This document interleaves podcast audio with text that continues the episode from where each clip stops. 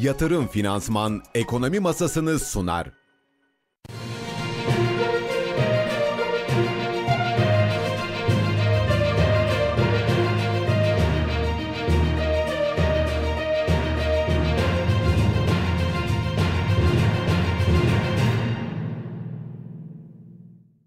Nasıl bir ekonomi YouTube izleyicileri günaydın. Tarihimiz 3 Ağustos Perşembe saatler 7.30'u gösteriyor. Ama siz hangi gün hangi saatte yayınımızı açtıysanız hoş geldiniz. Ben Berfin Çıpa ekonomi masasının ilk yarım saatlik dilimiyle karşınızdayım.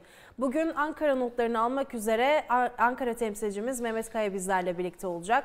Ee, ilk dilimde kendisine uzanacağız. Ardından emtia piyasalarındaki son durumu e, bizlere anlatmasını rica edeceğiz. Zafer Ergezen bizlerle birlikte olacak. E, anketimizi de hemen aktarıyorum. TÜFE'de en yüksek artış hangi harcama grubundan gelecek diye sorduk. Alkollü içecek, tütün, eğitim, lokanta ve oteller, ulaştırma, yanıtlarınızı ve katılımlarınızı bekliyoruz. Hakan Güldağ günaydın, hoş geldiniz. Nasılsınız? Günaydın. Vallahi iyiyim ama ankete bakınca şimdi hani ulaştırma herhalde ulaştırmada büyük sıkıntı var. Evet. Ama ona rağmen otomobil satışları rekor, rekor yapıyor. Kırıyor. Yani akaryakıt fiyatlarında bir sıkıntı var. Hı Herhalde en yüksek o taraflarda gelir ama başka gruplar da olabilir. Mutlaka sağlık olabilir. Başka e, alanlar, eğlence sektör olabilir. Çünkü hmm. oralardan da hep böyle fiyat artışlarına ilişkin serzenişler duyuyoruz ama zaten saat 10'da açıklanacak. Bakalım e, ne gelecek. Evet. Bu, Gözümüz kulağımız Hakikaten olacak. ben TÜİK'ten çünkü böyle bir gerçeklere yaklaşan bir açıklama bekliyorum. Hani e, 9.84 geldi değil mi? Yanlış evet. söylemiyorum. İstanbul, İstanbul Ticaret Odası'nın İstanbul ücretliler geçinme endeksi. Hı. Tabii ki sepetler farklı, kalemler farklı ama e, bizim Alaaddin Aktaş da e, titiz hesaplar hı sonucunda çift tane olması olacak gibi göründüğünü ifade etmişti. E, göreceğiz. Merakla bekleniyor tabii. Ama asgari ücret işte dün Hüseyin Gökçe söylüyordu. E, işte dolar bazında şu kadar zaten 60 dolar daha asgari ücrete erişemeden Aynen, insanlar eridi. erimiş oldu. Ama e, enflasyonda keza yine asgari ücreti ya da diğer ücretleri ciddi şekilde eritmiş olacak. Yani bu sarmaldan bir şekilde çıkılması hmm. için en çok mesela ne konuşuluyor filan diye vatandaş nezdinde bu konuşuluyor. Nasıl çıkılacak bu sarmaldan? Emekli maaşları 7500 lira oldu diye bir dönem şuradan birkaç ay önce sevinirken insanlar Şimdi 7500 lirayla bizim nasıl geçinmemizi bekliyorsunuz diye soruyorlar. Herkes haklı.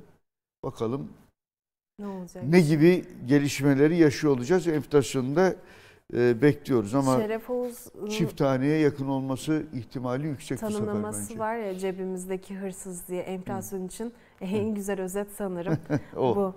E, o zaman hemen Ekonomim.com sitemizin hazırladığı başlıklarla sohbetimizi, haber turumuzu başlatalım. Yurt içi piyasalar açısından en önemli veri akışı saat 10'da gerçekleşecek Temmuz ayı enflasyonu olacak. Temmuz ayı içerisinde gerçekleştirilen vergi artışları, asgari ücret zammı ve kur geçişkenliği ile birlikte aylık enflasyonun %9.9'un üzerinde gerçekleşmesi bekleniyor. %9.2'lik piyasa beklentisine paralel bir gerçekleşme, Haziran ayında %40'ın altına gerileyen yıllık enflasyonun yeniden %45'in üzerine çıkmasına neden olacak. Seçimlerin ardından gelen yeni ekonomi yönetimi bankacılık sistemine yönelik regülasyonlarda sadeleştirme adımları atsa da bankacılık sektörünün kredi arzı iştahsızlığı sürüyor. TL mevduatın krediye dönüşme oranı %96,3. Bu oran %100 sınırını aştığı 2012 yılının ardından Temmuz ayında ilk kez bu seviyenin altına indi. Girdi fiyatlarındaki yüksek artışlar çiftçiyi merdiven altı gübre ve ilaca yöneltti. Yüksek akaryakıt fiyatı da toprağı işlemekten alıkoyuyor. Aşırı sıcaklar ve zamansız yağmurlar da ürünün boyutunu ve kalitesini etkiliyor. Bu nedenle başta mısır ve pamuk olmak üzere verim ve kalitede düşüş bekleniyor. Fitch kararı ve ABD hazinesinin yeni borçlanma programı ABD tahvil getirilerini sert bir şekilde yukarıya itiyor. 10 yıllık tahvil faizleri %4.10 seviyesinde. Bütün bu gelişmeler neticesinde eksi getirili tahvil stoğu bir hafta içinde 1 trilyon dolar geriledi. Brezilya uzun süre sonra ilk kez faiz indirimini gerçekleştirdi. Banka faiz indirim sürecine beklenenden daha agresif başladı ve 50 bas puan indirime gitti. Veri gündemi bugün bir hayli yoğun. Yurt içinde Türkiye İstatistik Kurumu Temmuz ayına ilişkin enflasyon rakamlarını açıklayacak. Türkiye Cumhuriyet Merkez Bankası haftalık para ve banka istatistiklerini duyuracak. Ticaret Bakanı Ömer Bolat, Temmuz ayına ait dış ticaret rakamlarını basın toplantısıyla açıklayacak. Yurt dışında ise İngiltere Merkez Bankası faiz kararını açıklayacak. Euro bölgesinde PMI ve üfe verileri yatırımcının radarında. ABD'den dayanıklı mal siparişleri bekleniyor. Evet, e, ben burada bu girdi fiyatlarındaki yüksek artışlar çiftçiyi merdiven altı gübre ve ilaca yöneltti haberini e, önemli Doğru. O bir aslında e, Ekonomi Gazetesi'nde e, birkaç gündür bu dizi yayınlanıyor. Evet. Hani tarımdaki durum nedir, e, buralarda neler yaşanıyor gibi ama son dönemde e, hakikaten bu fiyat artışları e, merdiven altına birçok yerde sadece hmm. çiftçiyi değil birçok yerde merdiven altı üretimi e, arttıran o tarafa doğru yönelimi e, maalesef e, sağlayan bir yapıya bürünmüş vaziyette. E, fakat asıl e, problemlerden bir tanesi şimdi hem kuzeyde e, bizim Ukrayna-Rusya meselesinde hmm. işler sertleşiyor e, bombalamalar artıyor. E, İzmail'e yani yeni bir Tuna e, kenarında bir şey yapılmaya çalışılıyor. Bir yeni yükleme istasyonu yaratmaya çalışıyor Ukrayna. Odessa vesaire filan evet. çok fazla bombalanınca. Ama e, ne geldi arkasından? Oraya da bombalama geldi. Oraya bombalama geldikten sonra da tahıl, tahıl fiyatları %4-5 evet. civarında arttı birdenbire. Daha da artabilir mi? Artabilir. Hı hı. E, bu, aynı zamanda biz buğdayın, tahılın dışında buradan e, ayçiçeği de alıyoruz. Tabii. Türkiye ayçiçeğinde en büyük tüketicilerden bir tanesi. En önemli üreticilerden bir tanesi ama en büyük tüketicilerden bir tanesi. Yetmiyor bize hı ayçiçeği ve bunu Ukrayna'dan ve Rusya'dan e, alıyoruz. Orayla ilgili bir stres var. Yani jeopolitik bir stres var tarımın üstünde. Ayrıca son dönemde yani tarımsal açıdan bir kuraklık yaşamadık.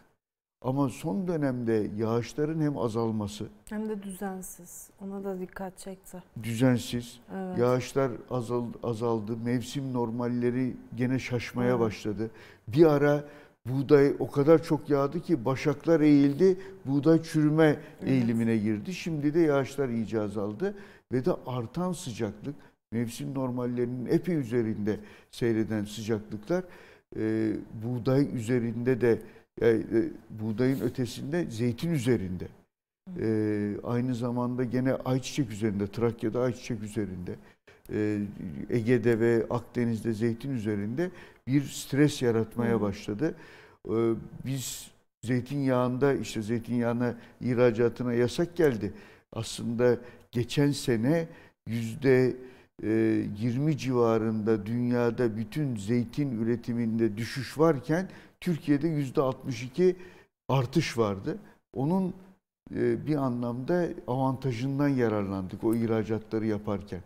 Şimdi maalesef işte içerideki fiyatları tutalım vesaire diye e, böyle birdenbire ani kararlar alınıyor. Daha şunun şurasında bir hafta geçmedi. Evet. Fon gelmesi evet. üzerine, zeytinyağı ihracatına fon gelmesinin üzerinden bir hafta geçmedi. Şimdi birdenbire 3 ay yasak geldi. E, bu da zannediyorum tarım kredi kooperatiflerindeki o ziyaretten sonra e, meydana gelen de bir gelişme gibi görüyorum. Ama e, tarım üzerinde, bunun biraz enflasyon bugün açıklanacak. Hmm. Yani gıda İTO'da biraz 8.60 e, gibi bir şey çıktı. 8.60 gibi çıktı. Yani diğerlerinin içerisinde e, biraz daha düşük. Geleneksel olarak da e, enflasyona yansıması hep negatif olur gıdanın. Çünkü taze sebze, meyve vesaire filan fiyatlar yazın aşağıya çekilince e, enflasyonu da aşağı çeken bir eğilimi olur. Ama bu sefer öyle olmayacak gibi evet. görünüyor. Bakalım göreceğiz onu da izleyeceğiz. Ama gıda fiyatları üzerinde e, o enflasyon raporunda da biliyorsun vardı o. Gıda fiyatlarındaki enflasyon e, em, açıklanan yani ortalama enflasyonun, manşet enflasyonun, tüfenin üzerinde bir yerlerde şekillenecek diye Hafize Gaye Erkan da Merkez Bankası Başkanı da söylemişti. Evet. Gıda fiyatlarındaki düşüş durmadan da orası kontrol altına alınamadan da bizim bu işten e, karlı çıkmamız Peki, zor görünüyor. Evet. Şimdi Mehmet Kaya da hazırmış ama Mehmet Kaya'ya gitmeden önce siz girizgah yaptığınız için onu da aktarmak istiyorum. Putin ve e, Cumhurbaşkanı Erdoğan arasında bir telefon görüşmesi e, yapıldı. E, Putin tahıl koridoruna kapıları tam kapatmadığını sinyallerini aldık buradan. Rusya-Ukrayna savaşı sürecinde gerilimi tırmandıracak adımların atılmaması gerektiğini ifade eden Cumhurbaşkanı Erdoğan, barış köprüsü olarak değerlendirdiği Karadeniz girişiminin önemine vurgu yaptı. Evet. E, Cumhurbaşkanı Erdoğan, Türkiye'nin Karadeniz girişiminin devamı için yoğun çaba ve diplomasi yürütmeye devam edeceğini de kaydetti. Bu taraftan Peki. gelecek açıklamalarda yine e, hem izleyeceğiz. Evet, tahıl ve gıda tarafında da e, önemli olacak. Bakalım o tarafı da izleyeceğiz. O zaman Mehmet Kaya'ya gidelim. Gidelim. Ekonomi Gazetesi Ankara muhabiri Mehmet Kaya bugün bizlerle birlikte. Mehmet Bey günaydın, hoş geldiniz yayınımıza. Hoş bulduk, günaydın. Günaydın. Bugün bizleri yalnız bırakmadığınız için öncelikle teşekkür ediyoruz. Bugün sanırım Yüksek Askeri Şura ederim. toplantısı var. Ee, öte yandan da enflasyon rakamlarını karşılayacağız. Bugün sizin bir haberiniz vardı gazetede. Rekabet Kurulu istihdam piyasasını bozana 251 milyon TL'lik ceza kesti şeklinde. Ee, sözü size bırakalım. Ee, öncelikle enflasyon ana gündem. Ee, sizin de yayınınızda tartış biraz önce e, ayrıntılı biçimde tartıştığınız gibi e, hepimiz bu veriye odaklanmış durumdayız. E, burada izleyeceğimiz şeylerden birisi Hafize Gaye Erkan'ın e, son enflasyon raporunu açıklarken e, söylediği e, ücret artışlarının, kamu ücret artışlarının ve asgari ücret artışlarının birkaç hafta içerisinde enflasyona yansımasını bekliyoruz e, sözüydü. Demek ki bu e, endekste, bu yayında e, ücret artışlarının etkisini e, arayacağız biraz. E, şu bir e, unsur burada. Eğer bu fiyat artışları e, gerçekleştiyse e, birkaç hafta içerisinde gerçekten ki e, Hakan Bey'in de aktardığı gibi e, gıda fiyatları bunun bir ölçüsü. Çünkü yaş sebze meyve başta olmak üzere gıda fiyatları yaz aylarında düşer. Enflasyona e, negatif etki yani düşürücü etki yapardı. E, oysa bu dönemde öyle görünmeyecek gibi görünüyor. Bu bunun da ana nedeni bir girdi fiyat bir e, talebin e, daha doğrusu enflasyondaki artış eğiliminden dolayı e, fiyat artışlarının devam etmesi ki girdi fiyatları eğer e, bu şeyi gördüysek e, ücret artışlarının etkisi kısa vadede geçtiyse e, önümüzdeki dönemde başka unsurlara bakmak gerekecek şeyle e, enflasyonu e, tahmin ederken, enflasyonu izlerken, fiyat artışlarını izlerken. Bir başka nokta hizmet enflasyonu. Yine Merkez Bankası raporlarından gördüğümüz gibi hizmet enflasyonunda Türkiye'de bir katılık oluştu fiyatlama davranışının en fazla bozulduğu yerlerden birisi de o. Bunu şeyde görebilirsiniz mesela ulaştırmayla ve lokanta ve otellerde. Bu iki grupta uzunca bir dönemdir e, ortalama enflasyon e, artışının üzerinde artışlar e, yaşanıyor. Bir başka unsur yurt içi yönetilen, yönlendirilen fiyatlarla kamu ücretlerinden oluşan kamunun etkilediği kısım toplam enflasyon içerisinde yaşadığımız enflasyon içerisinde yaklaşık %30'larda bir ağırlığı var. Ee, bu yönetilen, yönlendirilen fiyatlar ve vergi ayarlamaları ile etkilenen e, fiyatların e, toplamı. Ee, geçtiğimiz dönemde bunların e, enflasyon hedefiyle uyumlu olması yönünde politikalar denenmiş, uygulanmıştı. Merkez bankaları her zaman talep ediyor hükümetten ama bir taraftan da gelir kalemi söz konusu. Son dönemde bunlar biraz da artmıştı. Diğer unsur e, takip edeceğimiz unsurlardan e, birisi de bu. E, uzun süredir gündeme gelmemişti ama e, enflasyonun e, bir yayılma endeksi de var. Yani e, sepet içerisindeki e, malların e, fiyatları artan ürünlerin e, azalan ürünlere o oranı şeklinde. Bu yayılma endeksi son dönemde çok yüksek. E, bunu da kontrol, hani mal bazında kontrol etmeye çalışacaklarını vurgulamıştı ekonomi yönetimi. Dediğim gibi enflasyon ana gündem ve takip edeceğimiz ana başlıklar bu. Tabii Ankara'nın yaz aylarındaki en önemli gündem maddesi de yüksek askeri şura. E, bazı sürprizler bekleniyor ama e, son dönemde e, biliyorsunuz askeri şuralardaki atama yönteminde ciddi değişiklikler oldu. Bu nedenle geçmiş yıllara kıyasla önceden tahminler ya da başka şeyler pek mümkün görünmüyor. Ancak kısa süre içerisinde açıklanıyor bildiğiniz gibi e, şura sonuçları ve önümüzdeki dönem askeri yapılanmayı, askeri yönetimi, e, Türk Silahlı Kuvvetleri'nin yönetimini e, göreceğiz birkaç gün içerisinde. Peki. Çok, çok teşekkür ediyoruz. Ee, Mehmet Kaya, kıymetli katkılarınız için sizlere de kolaylıklar diliyoruz. Ekonomi Gazetesi Ankara muhabiri Mehmet Kaya bizlerle birlikteydi. Ee, şimdi günaydın mesajları da gelmeye başlamış. Ee, Yavuz Beyleri Trabzon'dan günaydın iyi yayınlar demiş. Biz de selamlarımızı yollayalım. Serhat Bey de anketimiz için şıkların hepsi yanıtını vermiş. Ee, hepsi en çok en çok. En çok soruyoruz. Evet, aynen öyle. Sen, sanki Mehmet Kaya da bazı ipuçları verdi, verdi değil mi? Evet. Yani lokanta, oteller evet. dedi. Ama dur bak ben benim favorim ulaştırma. Ama siz hep e, tiyo veriyorsunuz anketlerde. Yok ben kendi fikrimi söylüyorum yoksa sohbet üzerine. Bizim evet. izleyenlerimizin ben eminim zaten pek çok kez kanıtlandığı evet, gibi bu anketlerde öyle. sağduyuları müthiş o Kesinlikle. öngörüleri müthiş. Onların bizim aklımıza o anlamda hiç ihtiyaçları yok. Peki şimdi e, dün ekonomi komisyonumuzda bir haber vardı. E, ilgi çekici bir haber. Onu da paylaşmak istiyorum. Dünya Altın Konseyi'nden bir rapor paylaşıldı. Hı hı. E, yılın ikinci çeyreğinde 355 tonluk tezgah üstü altın talebinin üçte birinden fazlasının Türkiye'den kaynaklandığı belirtiliyor. E, rapora göre bireyler ve şirketler tarafından yapılan tezgah üstü yatırım e, alım, alımlarındaki artışın ardından altın talebi ikinci çeyrekte yıllık bazda %7 arttı. Türkler enflasyona karşı altını seçti. Financial Times'ın haberine göre Türk zenginler ve şirketler Mayıs ayındaki seçimler sırasında ve sonrasında liranın rekor düşük seviyeye inmesiyle birlikte değer saklama, saklama aracı olarak tezgah üstü piyasada altına yöneldi. Üçte birinden fazla evet. fazlası. Önemli yani, bir rakam. Çok önemli bir rakam. Evet. Yani hiç e, tartışması bile olmaz. Hakikaten e, çok önemli de bir eğilimi gösteriyor. Ama Türkler altından vazgeçemiyor diyebilir miyiz? Vazgeçemiyor ama böylesi dönemlerde daha da fazla Tabii. E, bir yönelim oluyor. E, Mehmet Ali Yıldırım Türk'te de bağlantılarımızda evet. o da söylüyordu yönelimin devam ettiğini. Biz de acaba ya artık yavaşladı mı hmm. diye bakarken yo hayır yönelim devam ediyor. İşte onların e, o bilgilerin aslında somutlaşmış evet, hali. hali. Buna fazla yorum yapmayalım.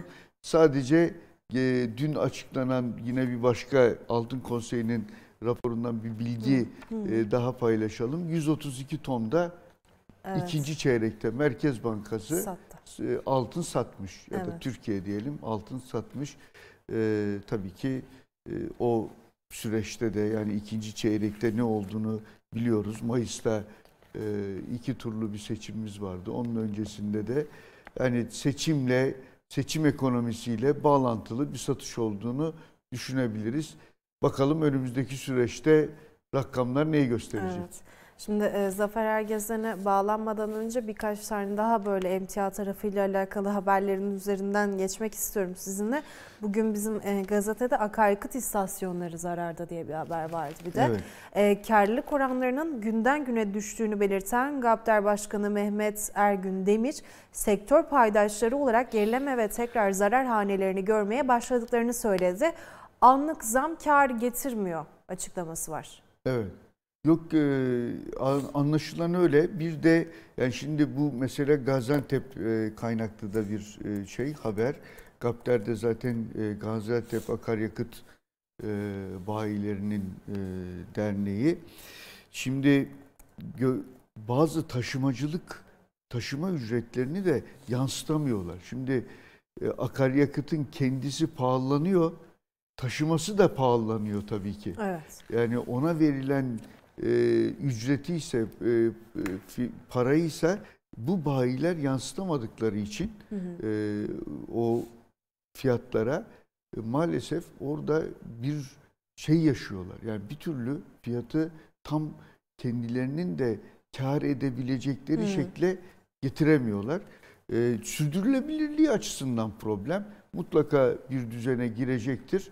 Ama e, şu anda bu hızlı fiyat artışları zannedilmesin ki belki bu Hı. açıdan da önemli. Akaryakıt bayileri paraya para demiyorlar. Hani pahalandıkça onların cebine para gidiyor. Yok işte işte bir takım orada da e, kısıtlar var. E, şimdi e, bayilerin de böyle akaryakıt bayilerinin böyle bir dönemde şikayet etmeleri de gerçekten manidar. Evet. E, şimdi Zafer Bey hazırmış. Ne güzel. Emtia piyasalarında ne oluyor ne bitiyor merak ediyoruz. E, emtia piyasaları uzmanı Zafer Ergezen e, sanıyorum Amsterdam'dan bizlerle birlikte.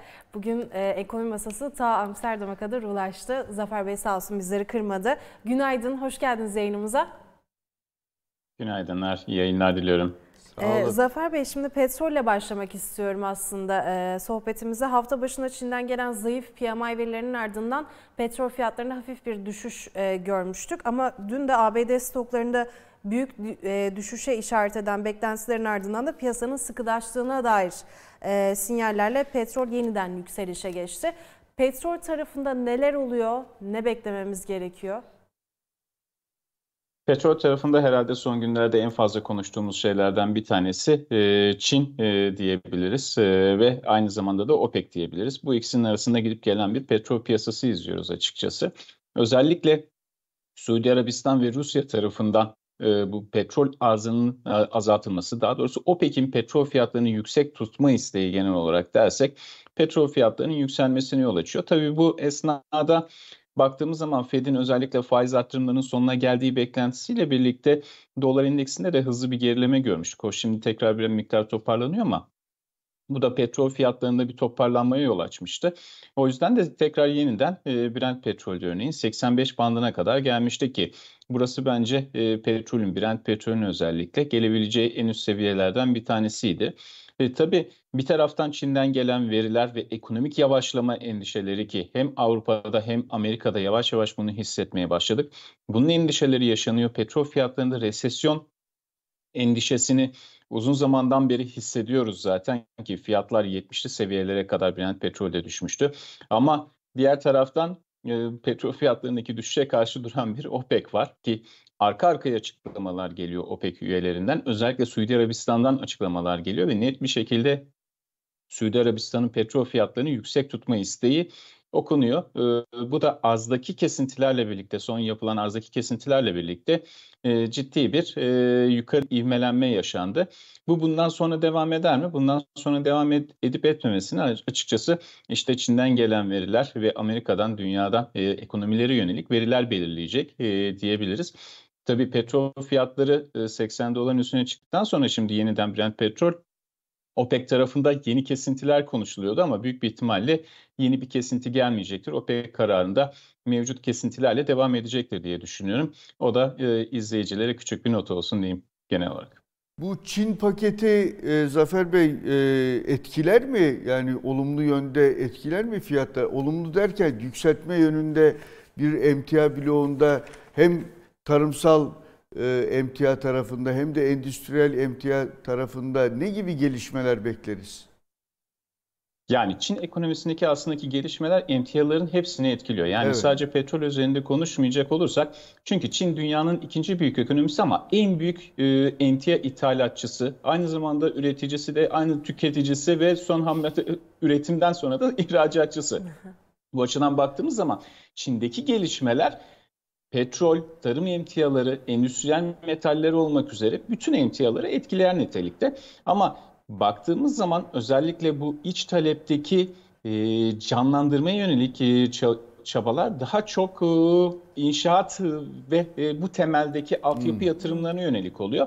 Bu da evet petrol talebini etkiliyor, etkilemiyor diyemeyiz ama e, hala mesela örneğin Suudi Arabistan'dan özellikle Orta Doğu'dan Çin'e giden yüklemelere baktığımız zaman, gemilere baktığımız zaman bu sayılarda bir miktar artış var ama hala o eski ilk ilk yarıda gördüğümüz o güçlü yüklemeler devam etmiyor gibi. E, o yüzden de bunun etkisinin olmasını bekleyebiliriz ama çok ciddi petrol fiyatlarında 100 dolarlara çıkartacak bir hareket olmasını da çok fazla beklemeyin. Peki böyle 60'lara doğru 70'e e, ve onun altına doğru sarkması ihtimal dahilinde mi ya da ne kadar ihtimal veriyorsunuz sizin senaryolarınızda? Bu sene işte içinde. yani şimdi bu Evet. Yani bu noktada eğer OPEC olmasaydı büyük bir ihtimalle şu anda zaten 60'lı seviyeleri hatta belki daha altına bile gelmiştik ama Suudi Arabistan'ın burada ve OPEC üyelerinin diyelim net bir şekilde petrolü 70 dolar ve hatta 70 dolar değil 80 dolar altındaki fiyatları çok fazla istemediğini söyleyebiliriz. Hmm. Bu yüzden de Brent petrol üzerinde 80 doların üstündeki fiyatlamaları kabul edilebilir görüyor OPEC. Buna yönelik hareketlerde bulunuyorlar ve buna Rusya'nın katıldığını da etkilememiz lazım. Belki şunu şöyle bir altını çizebiliriz. Rusya'ya her ne kadar yaptırımlar uygulanmış olsa bile e, Rusya'nın e, petrol arzının uluslararası piyasalarda hala azalmamış olduğunu söyleyebiliriz. Özellikle Çin ve Hindistan e, yani örneğin Hindistan'ın petrol ithalatı Rusya'dan 6 katına kadar çıkmış durumda. E, Çin çok ciddi rekor seviyelere çıkmış durumda. Evet, Rusya petrolü uluslararası piyasalara erişiyordu ama şimdi OPEC ile beraber Rusya da arzı bir miktar azaltınca bu sefer burada fiyatlardaki yukarı zıplamayı e, görmüş olduk açıkçası. Şimdi bu iki ülke eğer petrol fiyatlarını yüksek tutmak istiyorsa e, ben 60 dolarlı fiyatların görüleceğini çok fazla düşünmem. Net bir şekilde 70-72 bandı artık düşük seviye olarak gözüküyor Brent petrol üzerinde konuşacak olursak. Yukarıda da 85-87 bandı var. Buna da resesyon izin vermiyor ve Çin'in yavaşlayan işte sizin de dediğiniz gibi ekonomisi izin vermiyor. Hangi yöne gideceğini gelecek haberler belirliyor. İşte OPEC'in üretim arzını azaltacağı haberleri 85'li seviyelere getirir. Resesyon endişeleri bizi tekrar 75'lere götürebilir gibi. De, Ama 60'lar çok fazla görünmez gibi geliyor yani şu anda. OPEC izin vermeyecek gibi. E, şimdi Hakan Bey'le size pas atmadan önce e, altın e, altını konuşuyorduk Financial Times haberinde. E, Türklerin yine gözdesinin altın olduğunu gördük. O yüzden altına ilgin, ilgili bir sorum da olacak size. Dün e, Fitch'in ABD kredi notunu e, düş, aşağı yönlü revize etmesinin ardından güvenli liman talebinin ihtiyaç ortaya çıkmasıyla birlikte yine altında e, yukarı yönlü hareket gördük. Bundan sonrasına ilişkin sizin altın fiyatlarında hem yurt içi piyasalarda gramda hem onsa e, beklentiniz nedir? Yani altın fiyatlarında aslında e, çok fazla bir şey beklememek lazım kısa vadede düşünüyorum. Neden peki? Çünkü e, geçen sene 2022'nin Kasım ayında başlayıp da işte Haziran ayına kadar gelen dönem içerisinde ons altın Fed'in faiz arttırımlarının sonlanacağı fiyatlamasını yapmış durumda zaten. O nedenle de Fed'in faiz artırımları dur, durdurması açıkçası ons altında yukarı bir hareketi tetikleyecek nitelikte değil. Zaten bunu gördük. E, dolar endeksinde bir gevşeme yaşandı. Korelasyonu yüksek şu anda. E, buna rağmen e, salınımına devam ediyor. Yatay salınımına devam ediyor diyelim ons altın. Bundan sonra ons altında yeni bir yukarı hareket başlayabilmesi için faiz indirimlerinin konuşulduğu bir ortam oluşması lazım. Bu olmadan ben e, ons altında yeni bir yükselen trend oluşmasını çok fazla beklemiyorum. Burada da dolar endeksine paralel e, gelişmelerle birlikte ve gelen açıklamalara paralel gelişmelerle e, ons altında aşağı yukarı yatay bir hareket içerisinde salınımının devam etmesini bekliyorum.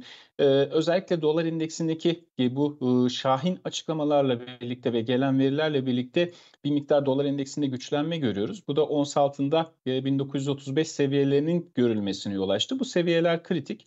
Bu seviyelerde e, kaldıkça tekrar 1950'li seviyelere çıkmasını beklerim. Ama şu anki görüntü içerisinde yani teknik anlamda da bakacak olursak 1892-1900 aralığının görülme ihtimali oldukça artmış durumda.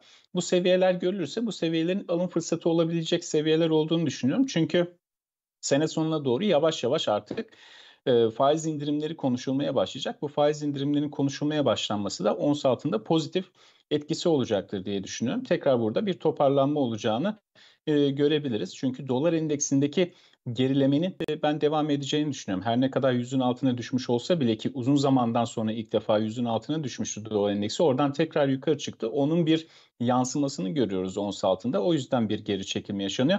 Ama ben bunun kalıcı bir yükseliş olduğunu düşünmüyorum. Bir ons altında tekrar bir yukarı yönlü toparlanma görmemiz mümkün ama yatay trend içerisinde olduğunu da unutmamamız lazım. Faiz indirimleri konuşuluncaya kadar bu yatay trendde devam edecek.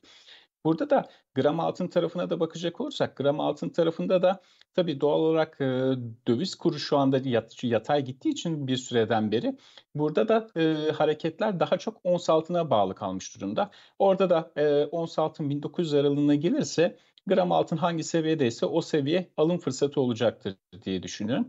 1900 seviyesinin altına geçilmesini açıkçası çok fazla beklemiyorum ama teknik anlamda görünüm bir miktar e, olumsuza dönmüş durumda burada.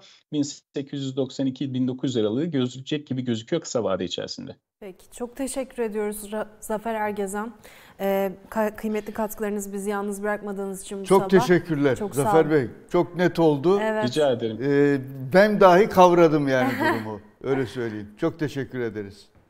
Ben teşekkür ederim. İyi yayınlar Daha nice programların başlangıcı olsun o zaman diyelim. Tabii teşekkür ki. ediyoruz tekrar. Emtia Piyasalar Uzmanı Zafer Ergezen bizlerle birlikteydi. Altın için faiz indirimleri konuşuluncaya kadar yatay trend devam edecek dedi. Petrol için de Çin'den ve ABD'den gelen veriler kıymetli dedi. Bir de 1882 dolar gibi bir seviyelere de evet. e, gerileyebileceği yönünde tabii herhalde onlar teknik analizler yaparak tabii. söylüyorlar.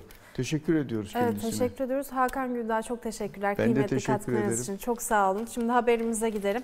Top İkiz Kuleler'de düzenlenen Türkiye-Mısır Yuvarlak Masası toplantısında TOP Başkanı Rifat Hisarcıklıoğlu kısa süre içinde karşılıklı ticaretimizi 20 milyar dolar düzeyine çıkarabileceğimize inanıyoruz dedi.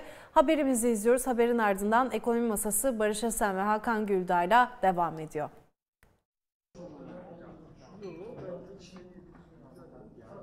Kırkı büyük ölçekte olmak üzere 200 firmamız biraz önceki toplantıda da ifade ettim firmamız Mısır'da iş yapmaktadır.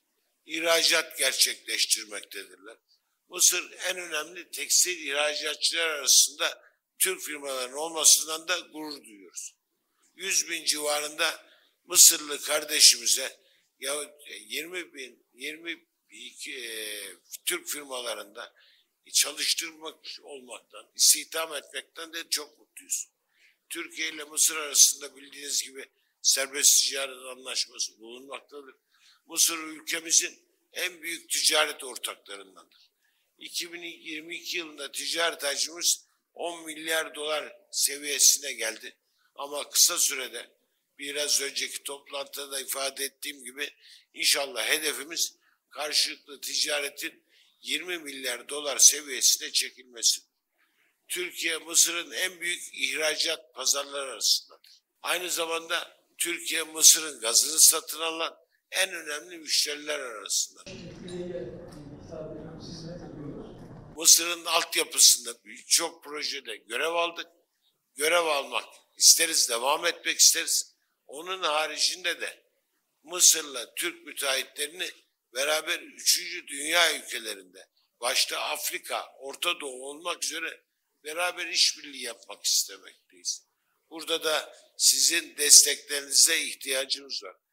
Yine bir başka talebimiz 2012 yılında başlayan, 2015'te kesilen Mersin ve İskenderun üzerinden e, Dimyat'a ve İskenderiye'ye olan Roro seferlerimiz vardı.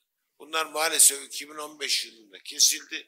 Tekrar bunun yenilenmesine ihtiyaç var. 2015'teki gelişmelerden dolayı kesildi. İnşallah bunun tekrar açılması Türkiye ile Mısır arasındaki mesafelerin yakınlaşması açısından da önemli olduğunu düşünüyorum.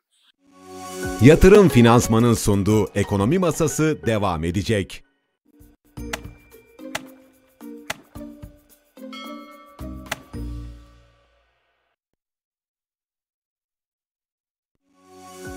Yatırım Finansman'ın sunduğu Ekonomi Masası devam ediyor. Efendim herkese günaydın. Ekonomi Masası'nda e, günlerden Perşembe Hakan Güldağ'la birlikteyiz. Hakan abi nasılsın?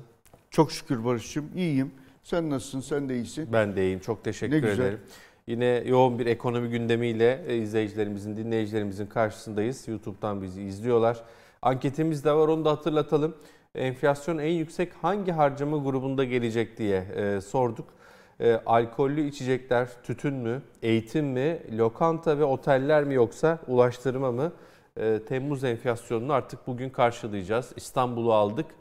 E, işte üfesini vesaire aldık. Artık böyle manşet enflasyonu TÜİK bugün duyuracak. Duyuracak.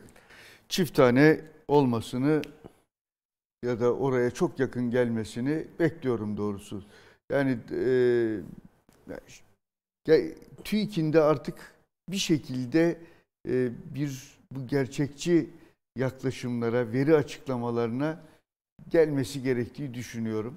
Ya, muhtemelen o yönde hep çalışmalar vardır ama hep duyuyoruz, e, hissediyoruz. Bazen hiçbir şekilde piyasayla tutmayan, özellikle mesela giyim vesaire gibi e, giyim ayakkabı. Giyim ayakkabıda yani etkileyen yani yüksek oranda etkileyen konular ama artık çok bariz bir durum var. Yani otomobil, akaryakıt, Alaaddin Aktaş da geçenlerde biliyorsun hmm. yazdı. Sadece bu ikisi bile e, tek başlarına yüzde on gibi bir ağırlığa sahipler sepetin içerisinde. E şimdi artık buralara gelen zamları, e, fiyat artışlarını hepimiz biliyoruz. E, burada bir e, önemli bir rakam açıklayacak. Yani önemli rakam açıklaması sadece yüksekliği anlamında değil, hmm. bir tarihi olarak da bize ya biz tekrar gerçekleri konuşuyoruz. Hani kimse artık da, dalga geçmesin. Yani TÜİK rakamıyla mı konuşuyorsun filan demesin. Yani sonuçta biz neyse onu konuşalım. Zaten yaşıyoruz, hissediyoruz. Açıklanmayınca bir şey olmuyor.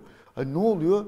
E, şeye memurlara, emeklilere daha az mı zam yapmak için bunları düşük tutuyoruz? Yani buralar artık mutlaka geçmemiz gereken konular. Evet. Yani. Ya sonra sözleşmelerde işte ENAG'ın vesaire, ENAG TÜİK ortalaması falan gibi ifadelere rastlıyoruz. Ee, olsun bağımsız kuruluşlar hı. da olsun ama yani aralarındaki bu kadar açıklığı da kimse doğrusu izah edemiyor. Peki. Ankara'ya gidelim Hakan abi bizimle. Hüseyin Gökçe bizi bekliyor. Hüseyin günaydın, hoş geldin. Günaydın, iyi yayınlar diliyorum. Çok teşekkür ederiz. Ee, başkentin gündemini sana soralım. Aslında bugün manşet de de var. Ee, kredi erişimde e, bir miktar artık musluklar açılıyor mu? Ticari kredilere erişim kolaylaşıyor mu? Bu konudaki değerlendirmeni de rica ederiz. Evet, e, tam da manşete uygun bir şey oluyor, gerçekleşiyor. Hani hatırlarsınız yıllar önce, yani artık yıllar önce diyoruz, nostalji gibi oldu. E, bankalar sürekli hepimizi tüketicileri ararlardı. Ya işte size kredi verelim, kredi verelim. Yollarda hani kredi kartı satmaya çalışırdı e, bankalar, standlar oluştururlardı şubelerin önünde. E, adeta bir işporta tezgahı gibi. E, ama şimdi onlar unutuldu. Tamamen geride kaldı artık bir nostalji olarak tarihte kaldı gibi düşünürken işte uzun süre pandemi sürecinin de hemen ardından kredi muslukları giderek kapanmaya başlamıştı. Merkez Bankası ve BDDK'nın aldığı makro ihtiyati tedbirler bu anlamda finansmana erişime giderek zorlaştırılmıştı. Adeta kredi almayın e, diyordu tüketicilere. E, bankalara da kredi vermeyin noktasına kadar gelmişti. Ama e, bizim önceki günkü manşetimizi hatırlayalım. E, faizlerde, mevduat faizlerinde 15 puanlık bir e, gerileme e, yaşandı. E, genel olarak bankacılık maliyetinde bu bir miktar düşüşe yol açtı ve Merkez Bankası'nın politika faizini artırmasıyla birlikte mevduat faizi ve kredi faizi birbirine yaklaştı. E, bu durumda artık bankaların da e, kredi e, vermesinin önü el noktasında elleri biraz daha rahatlamış oldu. E, şöyle ki iş insanlarıyla yaptığımız görüşmelerde artık pazartesi günden itibaren bugün ne günü? Bugün perşembe günü. E, pazartesi günden itibaren artık iş insanlarının e, telefonları çalmaya başladığını öğrendik e, sohbet ettiğimiz iş insanlarından. O da e, şöyle ki özel bankalar daha çok artık iş insanlarını arayıp kredi vermeye, kredi kullandırmaya çalıştıklarını öğrendik. Ama tabii ki burada daha çok öncelikli olarak kredi geçmişi iyi olan, sicili sağlam olan, temiz olan bankaların özür dilerim tüketicilerin iş insanların arandığını öğrendik. Şimdi yarına bir haber hazırlıyoruz ama bugünden birkaç cümle etmekte fayda olabilir. Şimdi çok önemli bir beklenti var. Hangi iş insanına sorsanız ya da temsilcisine sorsanız ya işte kredi garanti fonu devreye girsin diye bir sürekli bir beklenti var. Herkes de ya artık KGF de açılsın diyor ama şunu biliyoruz ki şu anda kredi garanti fonunun 22 tane ayrı kalemde kredi programı var. Hatırlayın e, Nurettin Nebati e, açıklamıştı dönemin Hazine ve Maliye Bakanı. 250 milyar liralık bir kefaletten bahsetmişti ve yeni buna bağlı olarak da kredi hacmi oluşturulacağından bahsetmişti.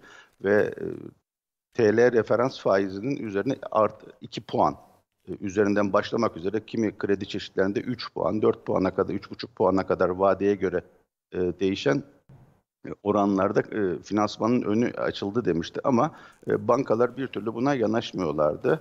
E, şöyle ki yani doğal olarak yanaşmıyorlardı. E, çünkü e, referans faizi o dönemler 8-9'lardaydı. Onun üzerine 2 puan da e, bu şey eklediğimizde %10-11 ile kredi vermek durumunda kalıyorlardı. E, ama tabii ki doğal olarak da vermiyorlardı. E, 22 kalemin içerisinde işte örneğin işletme sermayeleri e, kaleminde baktığımızda yüzde 15-20'de kalmıştı açılan kredi e, miktarı ile kullandırılan kredide. Ben e, kabaca bir hesaplama yaptım. Dediğim gibi yarına yazacağız ama e, şu anda e, kredi garanti fonu 450 milyar lira civarında bir fon var elinde. Bunun şu ana kadar kullanılabilen kısmı yüzde 41. Evet. E, bu oldukça düşük. E, dediğimiz gibi e, burada da e, bir miktar daha kredi garanti fonu kaynaklı fonların da önümüzdeki dönemde açılmaya başladığını biliyoruz.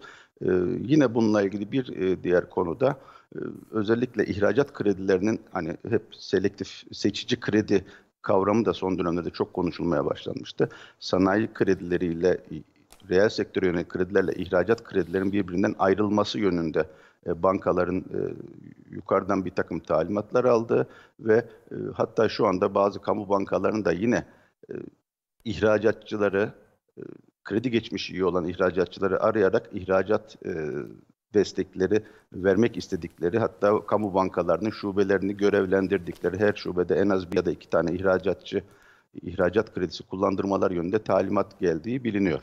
Evet. Peki e, Sayın Gökçe çok teşekkür ederiz. E, bir o selektif evet. kredi politikası yönünde adımlar atılıyor anladığımız kadarıyla. Yavaş yavaş musluklar açılıyor. Her tarafta açılmasa da belirli musluklar diyelim. Sayın Ama Gökçe... fiyat nerede? Faiz oranları hala çok yüksek.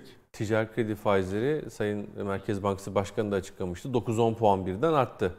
Son... E... %28 ee, özür dilerim hemen o telefonla Tabii. aranan iş insanlarına yüzde 28 ila yüzde 32 arasında çeşitli kalemlere göre e, ticari kredi e, kullandırma öneriyor bankalar. Peki. Teşekkür ederiz. Çok teşekkürler. Ee, Teşekkürler. Ağzına sağlık. Yani enflasyon beklentilerine baktığımızda yine de aslında makul diyebiliriz %28'ler. Yani bence ticari kredilerde bu seçicilik bu şekilde işleyecekse evet yüksek bulunacaktır hı hı. ama dediğine katılıyorum makul. Yani önümüzdeki sene yıl sonu 33 bekliyorsun. Evet. Ee, işte bir yıl sonra 45'ler vesaire dersen enflasyonda. Aylık 20... yani aylık nakit kullanıma 2.89 olduğuna göre en azından iş dünyasının bir kısmı yani esnaf diyelim daha hmm. esnaf tarafı buralardan dönemeyecek. Bu kredilere ihtiyaçlar giderek artacak. Ve e, bugün Şebnem Turan'ın da haberi hı hı. değil mi? Yani krediye erişim kısıtında tarihi, tarihi zirve. zirve görüldü e, denirken tabii bu Temmuz ayındaki durumu söylüyor. E, buradan şimdi bir yeniden dönüş. Son dönemde iş dünyası sürekli gidiyordu, e, görüşmelerde bulunuyordu, hep buralarda ucuz kredi isteniyor filan gibi sözler çıkıyordu. Asıl dert finansmana erişimdi. Yani ucuzun ötesinde yani malı bulabilsek fiyatı neyse verelim diyenler de var ama bulamıyorlar. İşi var geliştirecek ama e, krediye erişemiyordu. Şimdi biraz yavaş yavaş bir hareket başladı görülüyor.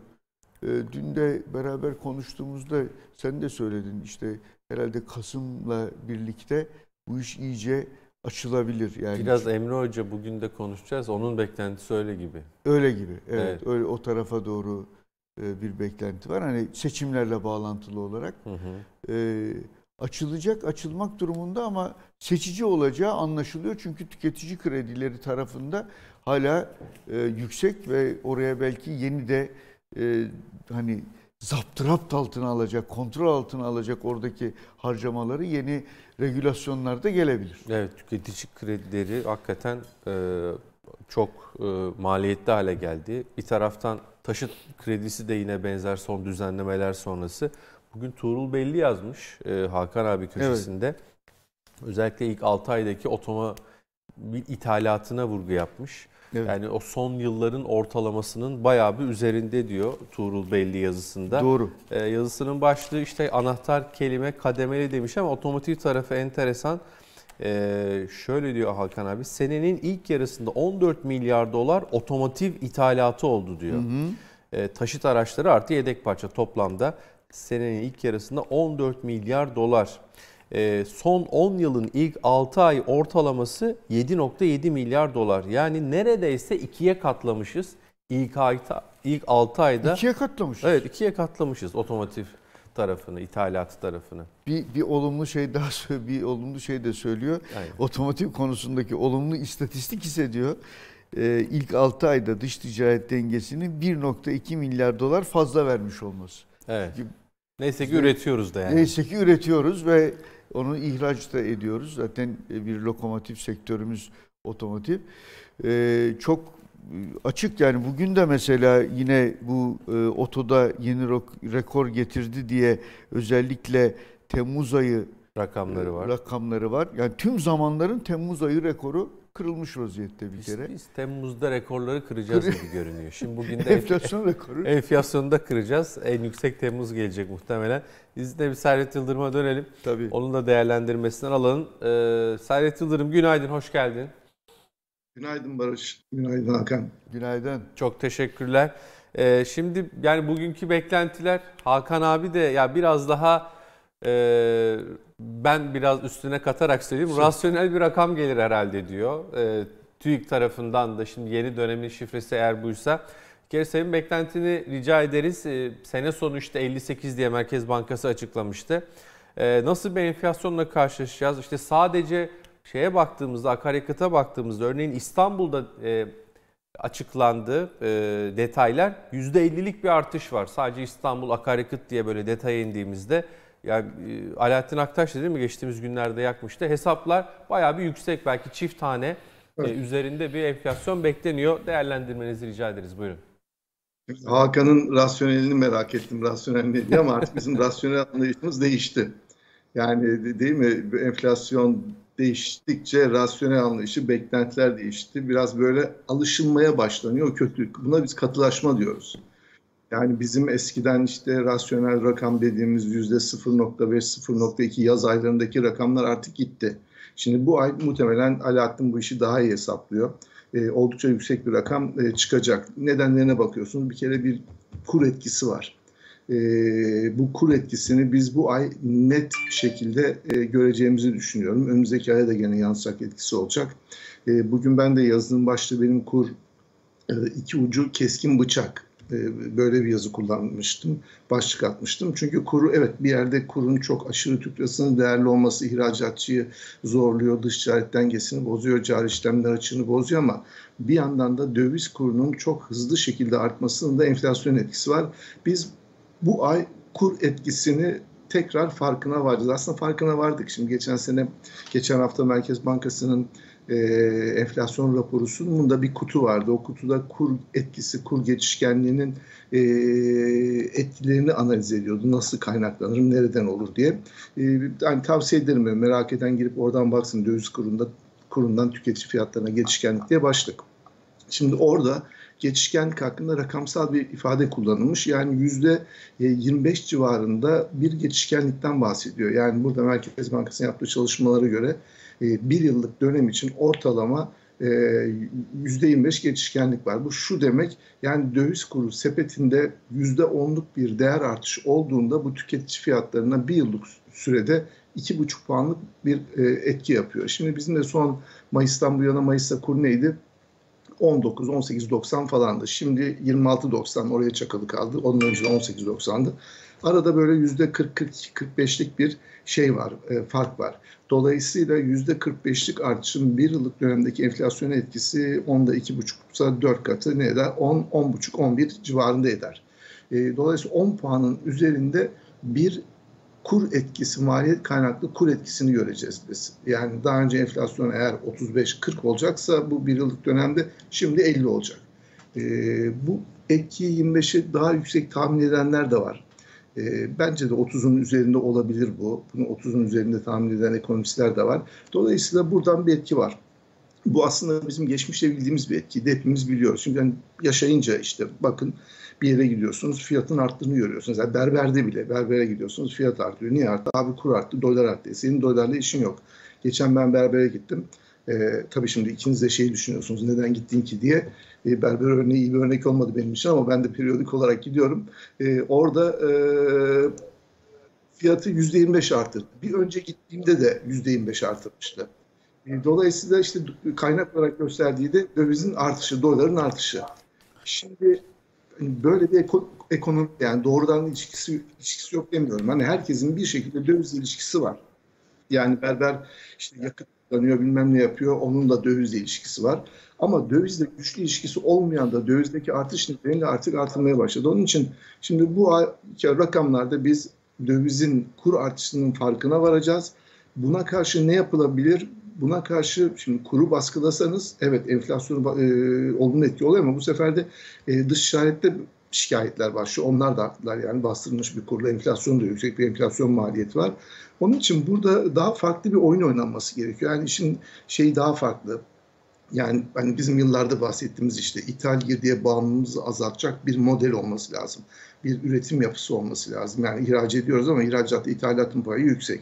Onun için ithalatın payı bu kadar fazla olduğu zaman doğal olarak bizde kur bağımlılığımız devam ediyor. Ne yapmak lazım? Dolarize dolarize bir ekonomi olmaması lazım. Güçlü bir dolarizasyon var. Bundan kurtulmamız lazım. Onun için uzun bir yapılacaklar listesi var. Onları yapmadan da biz işte böyle kur etkisiyle yaşamaya devam edebiliriz. Biraz ee, uzun oldu ama. Yok estağfurullah. Bu berber fiyatları Serhat abi biliyorsun Asaf Hoca'nın da o yani ne? kriteridir. Yani o der ki ben enflasyon için berber fiyatına giderim. İşte girdilerine bakar. Tabii. İthal girdi yoktur der ama şimdi berberlerde biliyorsun o ithal e, makineler kullanıldığı için onlar da bir taraftan oraya atıf yapabiliyor. E, diyor vallahi bu makineler yurt dışından geliyor diye. Değil mi Hakan? Aynen öyle söylüyorlar makası filan. Hatta bunu da diyorlar ki abi bir yani tanıyanlar şimdi hmm. orada burada televizyonda filan görününce ya diyorlar ki abi bir şey yazsanız da söyleseniz de şu ithal makaslardan filan kurtulsak. ya tamam da ne kadar etkisi olabilir?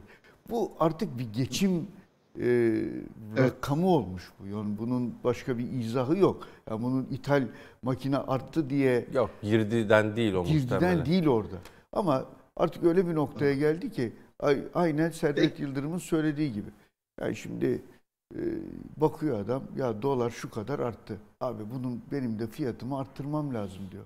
Hatta dolar az kalırsa yani artışı az kalırsa mesela bir dolara yaptığı işi 1.20 dolara yapmaya başlıyor. Enflasyonu da hesaba katıyor. Sadece doları evet. değil. Evet. Ee, şunu soracağım. Ha, Serhat abi bir şey Şimdi söyleyeceksin burada berber örneğini Barış az önce dedin. Berber örneğini benim Hakan yarın vermesi çok iyi bir şey değil. Hakan berber örneğini Sonuçta berber Aslı Hoca'nın dediği gibi hani herkesin yakından takip ettiği bir şey. Onun için ben de periyodik olarak berbere gidip e, fiyat analizi yapmaya çalışıyorum. Şimdi e, ben e, Hakan Kara Hoca'nın dün sosyal medya paylaşımını gördüm. Bir, bir gün önce benim de dikkatimi çekmişti. Hatta ben de Twitter'da e, işte terminalden grafiği alıp paylaşmıştım. Dolar TL'de bir 27 sanki sınırı var diye. Yani 27'nin üstüne çıkmıyor diye yazdım. Ünlem koydum. Ya Barış Bey e, işte hala tabii insanlar benim çok iyi bilmeyen diyelim benim tarzım. Ya nasıl Barış Bey çıkmıyor mu çıkarılmıyor mu falan yani işte çıkmıyor demişim ünlem koymuşum. Hani anlayın demeye gayret ediyorum ama şimdi dün Hakan Kara diyor ki e, Serhat abi senin bugünkü yazına da bağlayacağım. Seçimden sonra epey döviz toplayan Merkez Bankası Temmuz'un ikinci yarısında kuru sabit tutabilmek için nette piyasaya tekrar döviz likiditesi verdi. Grafikte var net döviz satışları diye koymuş Hakan Kara. Şimdi 27'de üstüne çıkmıyor. Ya hakikaten şimdi senin yazına da şöyle dönelim. Ya iki ucu keskin bıçak bu döviz kuru.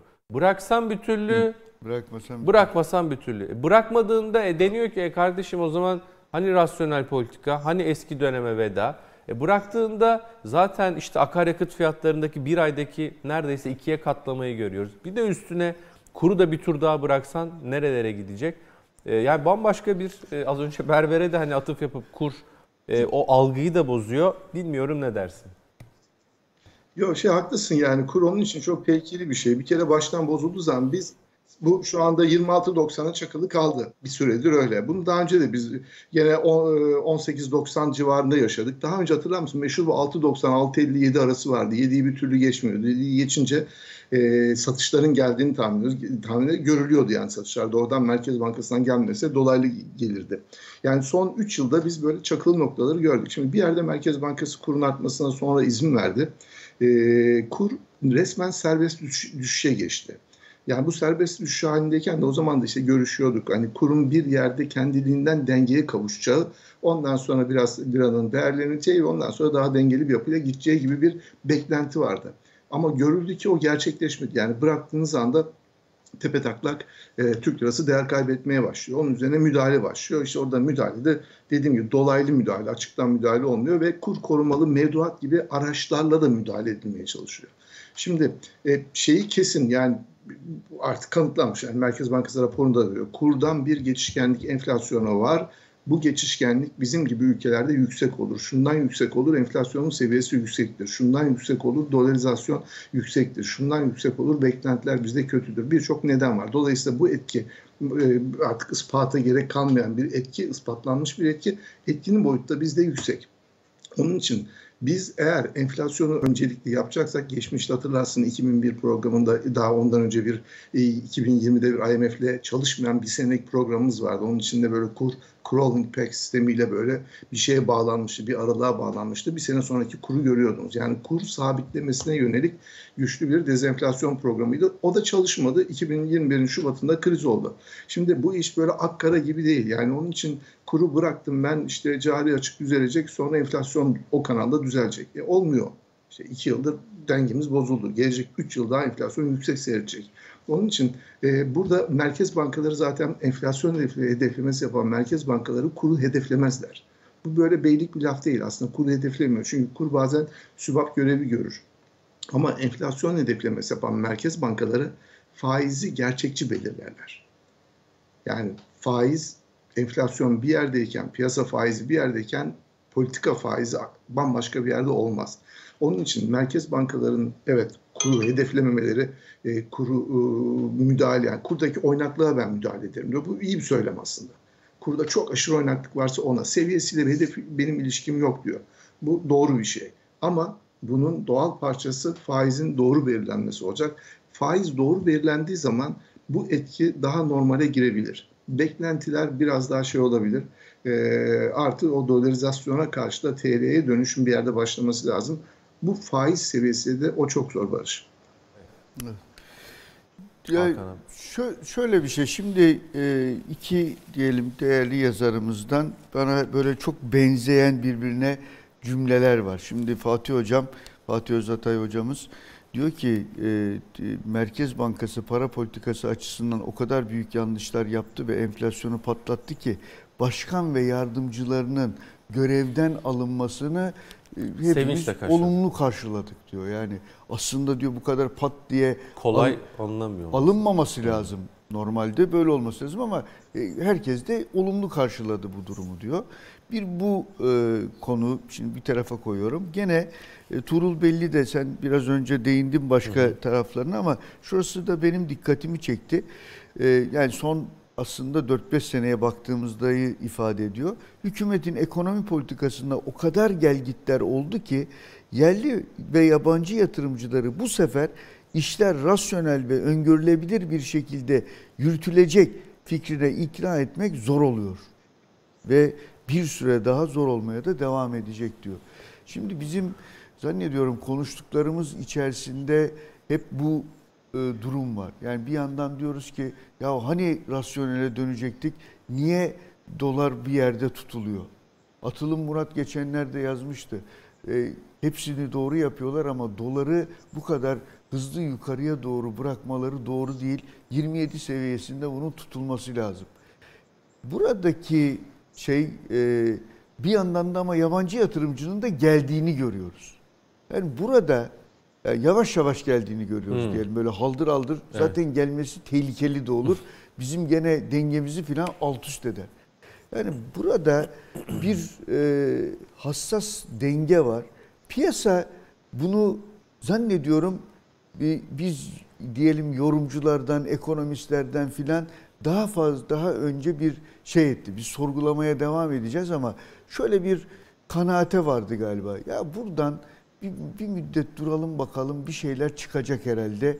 Bizi bir iyi yere doğru götürecek bu işler gibi bir algı oluşmaya başladı. Benim bu gözlemimi doğru buluyor mu Servet Yıldırım yoksa yok aslında hala piyasada büyük bir tedirginlik var. Öngörülebilirlik aynen seçim öncesi gibi e, devam ediyor mu? Nasıl görüyorsun? Yani çünkü pek çok insanla Hı. sohbet ediyorsun, onların fikirlerini alıyorsun. Bu eğilim de önemli çünkü. Ona göre yavaş yavaş bir şeylerin değişme ihtimali var. Ben mesela bu mevduat faizlerini sözü çok uzatmayayım ama böyle aşağı evet. gelmesinin şimdi tekrar e, Hüseyin Gökçe aktardı. E, 28 ile 32 bandında 35 mi dedi 32 mi dedi şimdi bilmiyorum 32 ama dedi 32 dedi 28 ile 32 bandındaki faizlerden size kredi verelim diye ihracatçıların biraz e, finansal notu yüksek, e, kredi notu bu anlamda yüksek firmaların arandığını söyledi. Bunlar da bana biraz böyle normalleşme işaretleri gibi geliyor. Ne dersin? Şimdi bir algıda ilk sorun bir farklılaşma var Hakan. Evet. Yani bu Merkez Bankası Başkanı'nın ve yönetiminin daha doğrusu kurum olarak bakıyorum söylem değişikliği var. Yani şeye baktığınız zaman Merkez Bankası'nın raporlarına, açıklamalarına tamamen hani altına imza atmayacak değerlendirme anlamında sorunun değerlendirmesi tespiti anlamında iktisatçı yoktur. Herkes aşağı yukarı aynı fikirde. Çözüm olarak da işte bakınca cümlelere işte parasal sıkılaşmanın enflasyon hedefine yaklaşıncaya kadar süreceği gibi şeyler bu söylemler de doğru. Yani şeye bakıyorsunuz o da doğru. E, yön de doğru. Yani gelir gelmez kademeli olarak bir sıkılaşmaya, bir e, faiz artırımına sıkılaşmanın sadece tek aracı faiz artırımı değil. Onun paralelinde başka araçlar da var. Ama bir politika faizini daha e, arttırma şeyini de görüyorsunuz. Yani buradaki her şey doğru. Ama bana göre ben hani daha çünkü bu çizilen tablonun karşılığı hakkı bu ölçüde bir faiz artırımı olmaması gerekir diye düşünüyorum. Yani öyle güzel tabloyu çiziyor ki durumun dehametini anlıyorsunuz. Enflasyon tahmini geçen konuştuk. Yıl sonu %58 olacak diyor. 3 ay önce aynı Merkez Bankası. Başkan değişik olabilir ama sonuçta bu Merkez Bankası 1931 yılında kurulan aynı Merkez Bankası. Dolayısıyla 3 ay önce 22 demiş tahmin olarak. 2024 sonuna %33 diyor. Biz 3 ay önce bunun tek haneliğe ineceğini düşünüyorduk. Buna göre hesapladık. Yani Merkez Bankası'nın rakamını ciddiye alan dedi ki ya gelecek sene enflasyon %8.8 olacak. E şimdi diyor ki yok diyor tahmini 33. Dolayısıyla e, çizilen tablo bizim beklediğimizden de daha ağır enflasyon tarafına. O zaman bunun karşılığı ikişer buçuk puanlık artış olmaması gerekir diye düşünüyorum. Hala ciddi bir reel negatif faiz var. Bu reel negatif faiz ciddi şekilde sürdüğü sürece e, böyle sürmez. Onun için bir başka alternatif araçlarla bunun giderilmesi gerekir. Herkeste bu beklenti var. İşte enflasyon endeksi araçlar çıkabilir tekrar TL tasarruflar, e, tasarruflar TL araçları çekilmesi için böyle bir şey gerekli deniyor. Böyle beklenti var. Yani insanlarda söylem tutarlı bir beklenti yaratıldı. Bu beklentinin arkası gelmezse, bu rakamlarda ve aksiyonlarda görülmezse kısa sürede e, geçmiş hale gelebilir. Çünkü benzeri bir şey bakın 2021'de başında Naci Ağbal Merkez Bankası Başkanı iken de benzer bir söylem vardı beklentiler o söylem paralelinde değişti. Enflasyona ilişkin beklentiler daha da iyileşti. E, etkiyi gördük o zaman ve dışarıdan buna bağlı kısa vadeli sermaye girişinde de bir kıpırdanma olmuştu. Sonra e, işte Naci Bey'in görev süresi çok çok kısa sürdü. Söylem değişti. Dolayısıyla söylemi değiştirip bunu aksiyonlarla desteklediğiniz zaman piyasanın, insanların, yatırımcıların beklediği böyle iyi haber. Onlar onu almaya hazırlar. Ama ne kadar bu iş gecikirse beklentileri ki bozulma o kadar katılaşıyor, o kadar iş zorlaşıyor. Onun için ben de sana katılıyorum. Bu Merkez Bankası'nın söylemleri biraz daha havayı değiştirdi. Ama bunun aksiyonlarla tutarlı olması lazım. Yön doğru ama şiddeti zayıf gibi geliyor bana. İzninle bir şey soracağım. Şimdi çok güzel bir noktaya geldik. Aksiyon, beklenti aksiyon. Ee, Serhat abi şimdi son atamalar sonrası Merkez Bankası'na şimdi beklentiler arttı. Ee, değil mi Sayın Cevdet Akçay'ın da atanması, evet. Sayın Hatice Karahan'ın, yine e, Sayın Fatih Karahan. Fatih Karahan'ın yurt dışından yani eski New York, FED kökenli New York Merkez evet, Bankası bir evet. ismin gelmesi. Dendi ki işte tamam kadro da değişti. Ee, işte önemli isimler, ortodoks diye belki nitelendirebileceğimiz e, para politikası görüşüne sahip isimler göreve geldi. Hafize Gaye Erkan'ın eli rahatladı. Kadro tamam. İşte 24 Ağustos. Şimdi böyle bir kadroyla 24 Ağustos Türkiye Cumhuriyet Merkez Bankası toplantısından yine biz kademeli 58 yıl sonu beklerken 250 bas puanlık bir faiz artışı mı bekleyelim?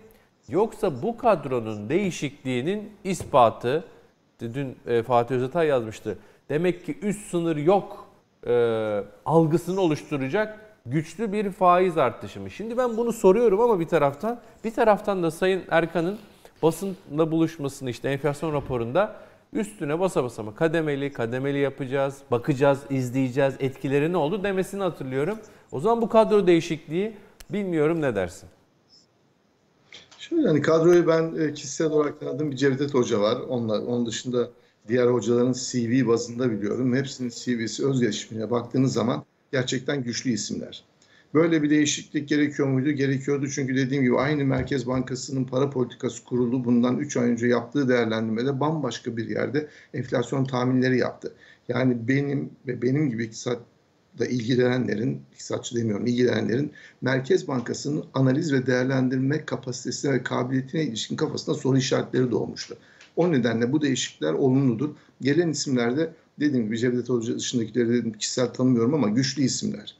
E, onun için bu kadro değişikliği beklenti iyileşmesinde e, etkili olmuştur. Peki Ağustos'ta ne yapar? Onu ben de merakla bekliyorum. Yani burada biraz Merkez Bankası kendisini ikişer buçuk puanlık artışlarla böyle daha ihtiyatlı gideceği gibi bir şeye resim verdi. Yavaş yavaş kendisini buraya bağlarsa o zaman gene geçmişteki gibi hani isteyip de arttıramadığı gibi algı oluşabilir. Ee, yani enflasyon 58 olacaksa biz 2,5 puanlık artışlarla sadece bir niyet belirtiriz. Yani bunun materyal bir etkisi olmaz, bir şey olmaz. E, farklı araçlar gündeme gelebilir bu arada. Çünkü geçmişte, bu geçen hafta da konuşurken politika faizini kullanmayıp başka araçları kullanıp başka araçlarla o parasal sıkılaşmayı geçmişte Merkez Bankası çok fazla yaptı. İşte geçti kitle penceresini kullandı dedik. E, değişik araçlarla, değişik yöntemlerle bunu yapabilir. Onu ben de merakla bekliyorum ama bu hız bu yönetim değişikliği falan bakınca bu hızla o dediklerini yapmaları zor. Yani bambaşka bir e, araç ya da faktör girmesi lazım. Ee, onun için bu Ağustos'u hani iki buçuktan hızlı yapar mı? Son iki aya bakınca zor geliyor ama ben de senin gibi merak ediyorum. Orada böyle bir şey yapar mı? Çok e, e, bağlamak da istemiyorum kendimi ama bir sürpriz etkisi olacak diye meraklı ben de bekliyorum. Hani ama başka bir araçlardan desteklenip başka bir resim çizilebilir. Yani faiz dışında o sıkılaşmayı yapabilir mi? Ya valla faiz dışı o işte hareketleri hep geçmişte de gördük. İşte bu yeni dönemde de biraz var aslında ama bunlar hani nihai çare pek olmuyor gibi naçizane. Hakan abi hemen gülüyor sözü bırakayım. yani burada faiz şey... basit bir araç varken çok basit işte faiz var elinizde. Faiz kurları en güçlü araç budur. Geçen hafta yine işte e, Merkez Bankalarının e, Avrupa Merkez Bankası ve Fed'in açıklamalarında var. Elinizde böyle güçlü bir araç varken işte böyle dolanarak göstermek zor. Yani zor değil. Ama işe yarıyor. Çünkü ne diyor e, yani ben de katılıyorum sana çok yüksek yapmayacağı noktasında. Hani belki iki buçuktan üç olur. Ama e, hani bir o üst sınır yok kardeşim He. böyle 250 Alın size fixlemedik işte. filan gibi. Hmm. yani mesaj anlamında olur. Yoksa öyle çok yüksek olacağını ben de düşünmüyorum.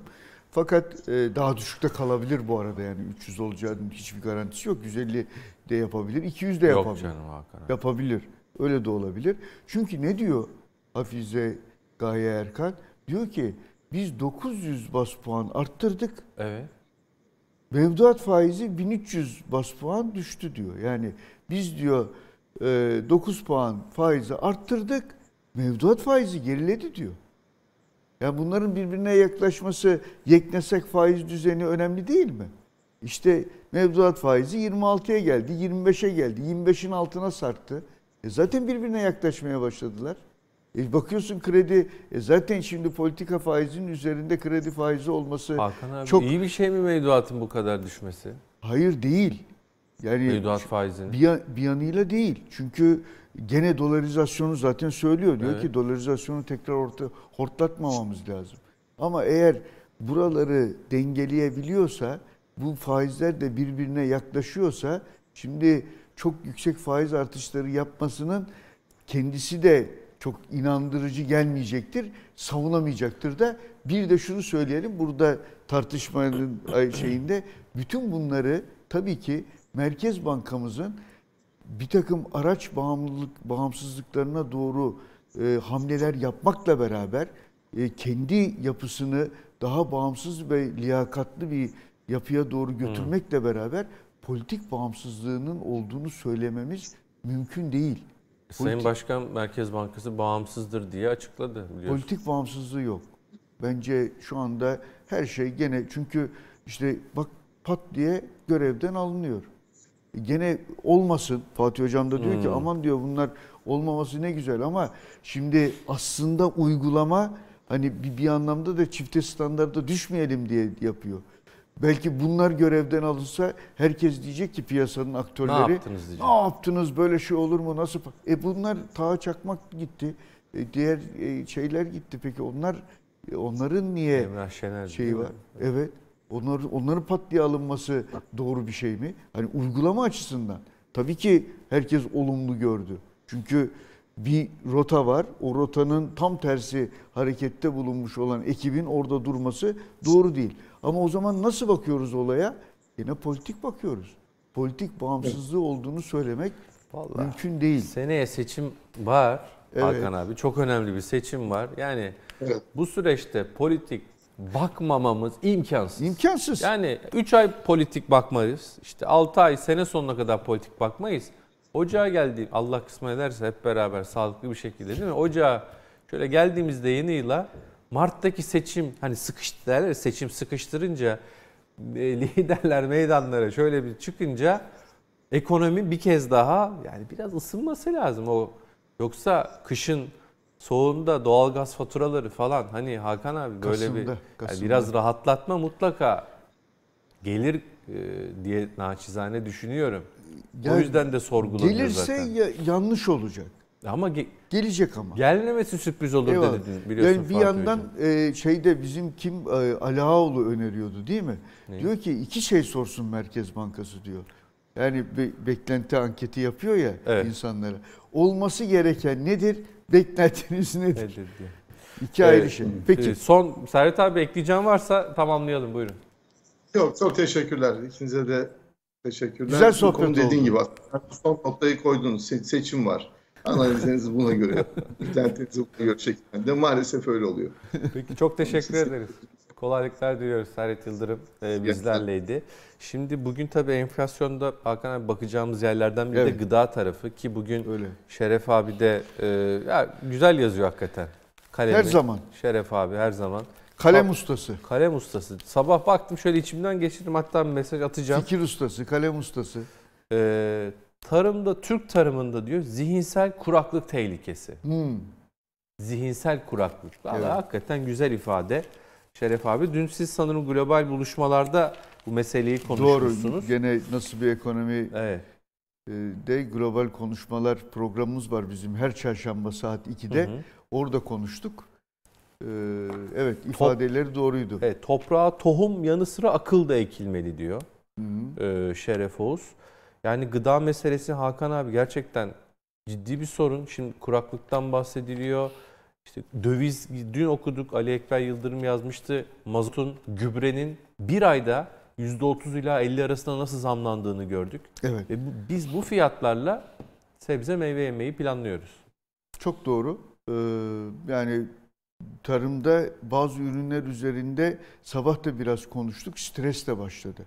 Hmm. Şemsi Bayraktar da bu Ziraat Odaları e, Birliği Başkanı e, Sayın Bayraktar da ifade etti. Trakya'da ayçiçekte, işte bu Ege Akdeniz'de, zeytinde ki zeytinde biz çok şanslıydık. Zeytinyağı ihracatına yasak geldi. Ayrı mesele. Ekim'e kadar değil mi yasak galiba? Ekim sonu. Ekim sonu. Kasım yani 1 Kasım'a kadar diyelim. E, yasak geldi. E, şeyde mesela e, bazı ürünlerde de güzel rekolteler var. Fiyatlar Ürün fazlası çok düşük var. deniyor değil mi? Fiyatlar aşırı düştü. Bir sonraki sene şey olmayabilir. Ekmeyecek adam evet, bu sefer. Evet bu sefer de adam ekmeyebilir. Yani böyle yani çiftçimiz ekmeyebilir. Yani geçen e, küresel bir e, bakliyat konfederasyonu var. O Fethi Bey de başkanı e, yönetim kurulunda. E, onun da ifadeleri vardı. Yani yaklaşık 580 ton e, bu sene rekolte var nohutta. 400 bin tondan da e, fazla e, mercimek var, kırmızı mercimek Hı. var. 580 bin ton ve 400 bin tondan fazla mercimek ve nohut. Bu Türkiye'nin ihtiyacının iki katı. İki neredeyse. katı. Evet. E deriz ihracat ihraç yapalım o zaman diyeceğiz. Yapamıyoruz. Niye? Kota var. Şaka yapıyorsun. Evet. Her firmanın kotası belli. Gönderemiyorsun. Bu bizim düzenlememiz nedeniyle. Bizim düzenlememiz nedeniyle. Allah Allah. Evet. Firma e bu, bazında bu kotalar, kotalar niye var. ayarlanamıyor Hakan abi? İşte ben de onu diyorum. Kotalar ayarlansa yani valla e, Fethi Allah. Başkanı bir e, Her şey gün yapalım. bir şey öğreniyoruz yani. Evet. Yani bu e, şey de biz bu küresel bakliyat konfederasyonunda bayağı etkiniz. Yani ve bu da dünyadaki açlık sorunuyla filan sürdürülebilirlik sorunuyla çok hmm. bağlantılı bir kurum. Bence Fethi Başkanı bir e, ekonomi masasında bir şey yapalım. Ağlayalım bir diyorsun. sohbet yapalım onunla. E, gerçekten benim de aklım hafsalam almadı. Yani çok da belli. Ali Ekber Yıldırım sürekli anlatır bunu. Bu sene sen bunu yaparsan, baskılarsan ya da şöyle tutarsan ihracatına yasak bilmem nesine gelecek sene ya bu para getirmiyor diye bu sefer çiftçi ekmemeye başlıyor. Bence acilen bunlara odaklanmak lazım. E, Hakan abi hem bu bahsettiğin belki bu regülasyonlar nedeniyle e, fiyatların çok düşük olması ya da işte ihracat konusundaki kısıtlar nedeniyle ekmemeyi düşünebilir. Bir de ilk söylediğimiz. Hı hı. Şimdi masraflar, üreticinin masrafları o kadar artıyor ki biz Ali Ağoğlu'yla işte hasbihal ederken konuştuk. Ali abi de ondan bahsetti. Yani diyelim ki bir sene 100 e, birimlik kazanç sağladığı bir tarım üreticisi, bir çiftçi elinde 100 lira var diyelim. Ama ikinci yıl yeniden aynı ürün olsa dahi bunun mazotu gübresi işte belki çalıştırdığı Aynen. işçi bütün masraflarıyla o 100 birimle yatırımı önceki sene kadar yapamıyor. Dolayısıyla ölçek küçülüyor diyor. Yani bir sonraki sene toplamda üretim açısından Aynen, aynen işte. Daha az üretmek durumunda kalacak diyor. Bu da işte yine fiyatları maalesef hani bir sarmal gibi adeta. Evet. Ya şimdi son e, dönemde benim konuştuğum hemen hemen bu çevrenin aktörleri yeni Tarım Bakanımızı bir şey yapıyor. Yani e, çok çalışıyor, soruyor, soruşturuyor. Zaten kendisi işin içinden gelen birisi biliyorsun e, Gübre Taş'ın başındaydı. Hmm. Ama bütün bunların etkisini belki biraz bu etki analizlerini yapmamız lazım. Yani e, ne oluyor? Bunu yaptığımız zaman bu işin ucu nereye dokunur? Bu nasıl bir dengeyi bozar? Ya da dengeyi sağlamlaştırır mı? Ya da yeni ve sağlıklı bir dengenin kurulmasına nasıl bir hizmeti olur, katkısı olur? Bunların hepsinin tek tek bakılması lazım. Nohuta bakacaksın, kırmızı mercimeğe bakacaksın, zeytine, ayçiçeğine bunlar bizim çok önemli varlıklarımız aslında. Onun için bu e, Fethi Sönmez Başkan'ın bir anlamda e, kulaklarını çınlattık. E, bu küresel tarafta da bizi e, çok e, önemli bir aktör haline gelmemizi sağlayacak bir konu. Ve Türkiye gibi ülkelerin mesela Türkiye'nin liderliğinde bu konuların ifade edilmesi emin ol o dünya beşten büyüktür gibi daha daha da somut, daha da gerçekçi sonuçlar verebilecek konular. Bizim de etki etmemiz lazım. Akdeniz iklim değişikliği diyoruz, kuraklık diyoruz. Bizim içinde bulunduğumuz Akdeniz bölgesi bu iklim değişikliğinden ne kadar etkilenecek bölgeler diye bakılıyor. Hı hı. Ortalamanın yüzde yirmi üzerinde. Bu çok büyük bir rakam. Evet. İşte ondan sonra bir sonraki adım göç. Göç. Yaşadığımız başka sorunlar, Tabii. E, sosyal medyada hepimizin önüne düşen görüntüler vesaire haline dönüşüyor. Ve sarnıca dönmemiz lazım Barış. Sarnıç işine dönmemiz lazım. Su hasadına dönmemiz lazım. Bu topraklar bu konuyu Neolitik çağdan beri bu yana biliyor aslında. Hmm. Ama biz yağmur suyunu biriktirmiyoruz. Geçen Hüseyin Akay'ın Kayseri e, Şeker Fabrikaları Yönetim Kurulu Başkanı onun bir şeyi vardı. Hı hı. Diyor ki ya şu sulamalarda şeyimiz var ya su kanallarımız. Hı hı. O su kanallarının üzerini güneş enerjisiyle kaplasak hem suyun buharlaşmasını engelleriz hem de e, o güneş enerjisi için tarla aramak zorunda da kalmayız. O kadar çok yerde var ki ve buradan milyar milyar dolarların ekonomiye katılabileceğini söylüyor.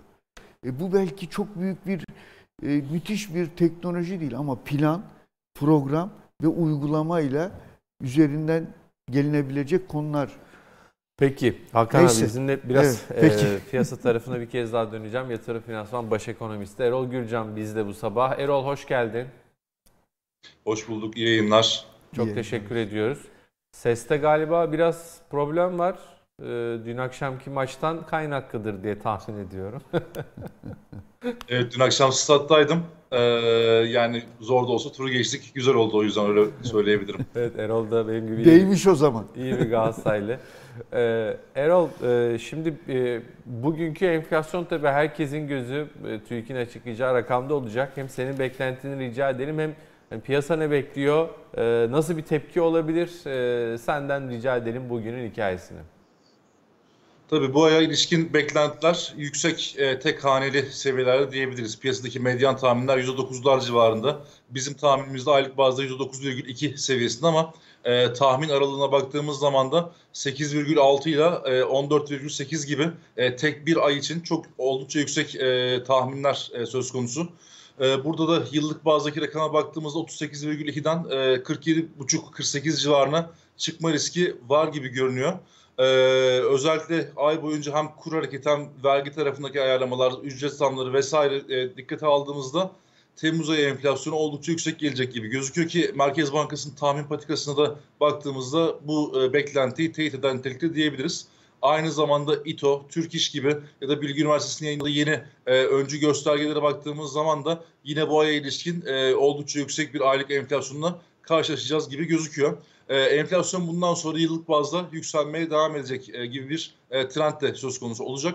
E, borsa açısından, piyasalar açısından baktığımız zaman da e, hala daha enflasyona karşı bir korunma aracı e, arayışı olarak e, borsa tarafındaki destek bir miktar daha devam edebilir. E, bugünkü veri sonrasında bunu görebiliriz ama diğer taraftan da enflasyondaki yüksek aylık seviyeler kur açısından yukarı yönlü riskleri e, canlı tutmaya devam ediyor özellikle Amerika'nın e, şu anki mevcut politika faiz seviyesinin hem beklenen e, hem de manşet ve çekirdek enflasyona göre e, yukarı seviyede olması yani Amerika'nın pozitif reel getiri verdiği bir süreçte bizim mevcut politika faiz seviyemiz ve enflasyon görünümü ki enflasyon görünümünün önümüzdeki süreçte hızlı bir şekilde e, bozulmaya devam edeceği de e, beklentiler dahilinde. O yüzden e, kur üzerindeki baskılar önümüzdeki süreçte e, gündemde kalmaya devam edecektir diyebilirim. Evet. Ee, Erol çok kısa kurla ilgili de e, yani böyle bir 27'ler civarında kalıyor. Bu programda da konuştuk. E, o konudaki değerlendirmeni almak isterim. Yani enflasyon acaba verisini mi bekliyor? E, yoksa e, yani kurla ilgili bu tırnak içerisinde diyelim sakinliği sen nasıl değerlendiriyorsun? Ee, burada enflasyon tarafındaki görünümün bozulmaması adına e, aslında kur tarafı biraz daha e, kontrollü bir şekilde ilerleme çalışıyor gibi gözüküyor ama e, diğer taraftan hem enflasyon üzerinden kur üzerindeki stres baskı artmaya devam ediyor. Artı Brezilya Merkez Bankası örneğin bugün faiz indirimlerine başladı ve piyasa beklentilerinden daha hızlı bir indirimle başladı. Önümüzdeki süreçte diğer gelişmekte olan ülke merkez bankalarının da bunu takip ediyor olması belki küresel olarak dolar lehine bir seyri e, etkileyebilir ki yakın dönemde yine e, dolar pozitif e, olabilecek gelişmeler görüyoruz. Yani aslında Amerika tarafında FED faiz artışlarına bir, bir, bir defa daha da olsa devam edecek gibi gözüküyor ama ekonomik büyüme hızına baktığımız zaman da daha önce resesyon beklentileri yumuşak inişe evrilmişti. Şimdi yum, yumuşak inişte olmayabilir mi acaba gibi bir noktaya geldiğimiz durumda küresel anlamda e, ibre do, dolar lehine bir süre daha devam edecek gibi gözüküyor. Bizim açımızdan da az önce dikkat çektiğim şekilde e, enflasyon üzerinden artan e, baskı e, dikkat alınacak olursa artı bu negatif reel getiri durumundan e, kurdaki ana eğilimin yukarı yönlü kalmaya devam etmesi muhtemel ama e, burada ilgili politika yapıcılar da bir yandan enflasyonu geçişin e, çok hızlı olmaması adına biraz daha kontrollü e, olmasını tercih ediyorlar gibi bir görüntü var. O yüzden e, kurdaki ana eğilim yukarı yönlü olsa da bu adımlar ne kadar hızlı olacağını biraz da aslında e, ilgili politika yapıcıların atacağı adımlara ya da buradaki kontrollü e, yükselişin ne şekilde ilerleyeceğine bağlı olduğunu söylemek lazım diyebilirim. Erol Gülcan çok teşekkür ederiz. Değerlendirmeler için kolaylıklar diliyoruz. Ben teşekkür ederim. İyi yayınlar. Sağ ol. Şimdi e, Erol da atıf yaptı. Brezilya Merkez Bankası. Evet. Hakan abi bu sabah faiz indirmiş. 50 bas puanlık bir faiz indirimi var Brezilya'da. E, beklentinin de aslında biraz e, ötesinde diye değerlendiriliyor. Gelişmekte olan ülke para birimleri üzerinde de baskı yaratabilir diye yorumlar var. FED bundan sonra daha fazla faiz artırmasa dahi. Yani çok ilginç bir aslında döneme doğru gidiyoruz. Fed'in faiz artışları işte belki yavaş yavaş duruyor. Gelişmekte olan ülkeler ufak ufak böyle faiz indirim e, yoklamaları yapıyor diyelim. Biz de tam bu dönemde enflasyon beklentimiz 58 kademeli faiz artırıyoruz ve bundan sonra ne olacak diye merak ediyoruz. Mersin'i analım istiyorsun yani. Ya vallahi hep yani biraz öyle oluyor. Hatırla sen çok daha güzel tabi anlatırsın ama hani eller Mersin biz tersin hikayesinde dünya faiz artırırken Aynen biz biz faiz indirmiştik. Şimdi dünya faiz indirimlerini konuşurken biz faiz artırmak zorunda kalıyoruz. Yani bir hani sen diyorsun ya ne güzel faizler bir yerde buluşuyor. Birbirine, birbirine yaklaşması yakışıyor. yani çok yüksek faiz arttırımı olmadan da yani ha, bizim e, de buluşmamız lazım dünyayla. Dünyayla buluşmamız lazım. Haklısın. Öbür türlüsü zaten bizi koparıyor ve hmm. e, risklere karşı da korumuyor. Yani Türkiye'ye bir farklı bakış oluyor. Uzaklaşıyor. Londra piyasası kendi kafasına göre takılıyor. Bazen bu iyi de ama e, sonuçta e, bazı işlerin de reel sektörde e, yeniden böyle bir hızlanmaya başladığını görmek yavaş yavaş da olsa sektörler bazında sıkıntılar var ama girişimler bazında ben yeni haberler geliyor. Mesela Barış. var mı? Mesela bugün bizde bu lojistikte ekol ekol hmm. meselesi hmm. yani DFDS'e e, Danimarka merkezli DFDS'e e, satışının onaylanması. E, Alisan daha önce MNG e, satıldı. Biliyorsun bir de, değişiklik var. Şeyi ben dikkat çekmek isterim. UTİKAT Başkanı, Uluslararası Taşımacılık Lojistik Hizmet Üretenleri Derneği'nin e, Sayın Ayşem Ulusoy'un diyor ki ticaretteki eksen kaymasını fırsat bilen yabancı yatırımcı lojistik grupları Türkiye'deki yapılandırmasını güçlendiriyor. Mesela Türkiye'ye bir şey var orada. Yani Türkiye'nin lojistikteki önemi nedeniyle bu yatırımlar geliyor. Ve de e, Batı'nın eksen kayması. Batı'nın Asya'dan uzaklaşması. Asya'dan uzaklaşmaya çalışması. Çalışması. Daha uzaklaştı da diyemeyiz. Ama bir tane daha mesela Ankara Medikal OSB hazırlığında hmm. OSTİM'cilere dikkat etmek lazım. Bunlar nereye girerse hakikaten iyi anlamda. İyi anlamda gerçekten öyle. Şimdi savunma sanayinden sonra diyorlar ki biz diyorlar çünkü Ankara'da savunma sanayini çok destekleyen bir yapıları var hmm. onların. Keşke Aselsan, Havelsan, Roketsan, Ostim gibi e, ya da İvedik gibi bölgelerle daha fazla da e, iç içe olsa ve teknolojisini oralara yaysa buradan da e, daha da iyi bir seviyeye getirirler. Ama şimdi sağlık konusuna el attılar. Dikkat ediyor musun? Her yerden ki biz zaten böyle saç ekimi, maç ekimi, diş filan Antalya'da gidenler, gelenler, turistler üzerinden giden o e, sağlık turizmi diyelim meselesi şimdi bir medikal üretim ve aynı zamanda ticarete doğru da yönelmeye başladı. Gittiğimiz zaman Katar'a, gittiğimiz zaman Birleşik Arap Emirlikleri'ne, gittiğimiz zaman Suudi Arabistan'a satacak bir başka konumuz daha var. Sağlık diyoruz. Ve bu olumsuz tepki almıyor, olumlu tepki alıyor. Ben de olsam Suudi Arabistanlı yatırımcı, valla Türkiye'de gelip bir sağlık e, tesisine ortak olmak isterim.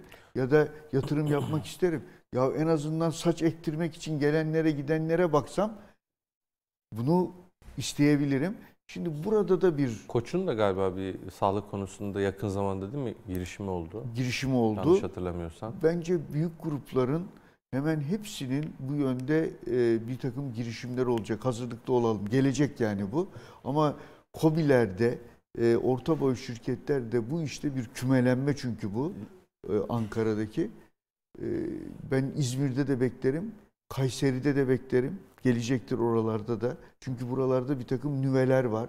Antalya'da mutlaka hı hı. E, olacaktır. E, bunlar da beni e, doğrusu önemsiyorum Yine bu, bu gelişmeleri. Leyla Hanım hatırlıyorum. Leyla Alaton. Onlar evet. da sağlık alanında hani e, o Stent. parçaların üretimi konusunda evet. önemli girişimlerini geçmişten hatırlıyorum. Doğru. iyi bir yatırım da aldı o. Teşvik de aldı ve de önemli affedersin onlar niş e, alanlarda, Ürünler. evet niş ürünlerde buralarda Türkiye'nin yapabileceği bir yani yeni bir alan açılıyor gibi görünüyor. E, anketi vereceğim ama sağlıktan konuştuk. Şimdi en güzel hastaneyi Hakan abi yap. Hı hı. En güzel binayı yap. En iyi malzemeyi getir. En iyi robotu koy. Ama bunu kullanacak insan kaynağın olmadıkça hiçbir anlamı yok. Biz çok şükür ki neyse ki çok iyi Türk doktorlarına sahibiz. Türk hekimi dediğimiz. Hani Mustafa Kemal Atatürk'ü bir kez daha anmış olalım bu sabah da. E, beni Türk hekimlerine emanet ediniz diyor. Hani Cerrahpaşa gibi, Çapa gibi, Hacettepe gibi böyle çok hakikaten geleneği olan hepimizin böyle hani masaya yatıp ne yapacaksan doktor yap bana diyeceğimiz kalitede, e, nitelikte doktorlarımız, hekimlerimiz var. Bu kalite de aslında belki Çok bu yatırımlarla ber- beraber örtüşüyor. O yüzden bütün sağlık çalışanlarımıza, sadece doktorlarımız değil, bütün hepsine pandemi dönemini de hatırlayarak teşekkür ederim. Teşekkür edelim ve onları kaybetmeyelim. Kesinlikle. Nereye giderseniz gidin demeyelim. Ee, Almanya'ya her yer, Almanya özellikle şimdi bak burada sadece Blue Card diye bu hmm. mavi kart işte Avrupa Birliği'nde çalışma hikayesi. Green Card'ı Amerika'nın. Hmm. Burada da Blue Card. E şimdi her meslekten alınacaktır diyor. Ama hangi meslekler diye bakınca hep sağlık. Maalesef. Kaybetmeyelim. Sağlık, bilgisayar. Kaybetmeyelim. Ee, anketimizde istersen Hakan abi e, yavaş yavaş toparlayalım. Bu arada sevgili Emre dağıtmış Koç topluluğunun Hollanda merkezi sağlık teknoloji şirketi Koç evet. Medical e, BV tıbbi cihazlar alanında 60 yıldır faaliyet evet. gösteren bıçakçılar globale satın almıştı. Hatırladığım haber buydu. TÜFE'de bugün açıklanacak TÜFE'de en yüksek artış hangi harcama grubundan gelecek diye sorduk anketimizde. Alkollü içecek ve tütün diyenlerin oranı %28, eğitim diyenlerin oranı %7, lokanta ve oteller %17, ulaştırma %47. Yani akaryakıt ulaştırma izleyicilerimiz zaten. Benim de favorim oydu zaten. Evet kesinlikle. Lokanta oteller de fena değil ama ben de söyleyeyim. Yok o, lokanta otellere gidenler zaten yani o da yüksek çıkabilirdi yani. Daha evet. da yüksek çıkabilir. Evet. Hakan çok teşekkürler. Ben teşekkür ediyorum. Ağzına Barış'cığım, sağlık. Ekonomi de. Masası'nın bugün de sonuna geldik. Yarın 7.30'da Berfin'le Ekonomi Masası başlıyor. Bizler 8'de burada olacağız. Hakan abi sen yarın Yarın izinlisin. Vahap Münyer var. Vahap Baba'yı bekliyoruz. Evet Vahap Baba olacak. O, o bu sefer e, al, seninle beraber olacaklar. E, Şeref Oğuz da haftaya dönmüş oluyor. İniyor mu şehre? Yayla, yayladan indim şehre. Peki. Evet geliyor. Ee, Bildiğimiz yarın, o. Peki evet yarın buluşmak üzere efendim.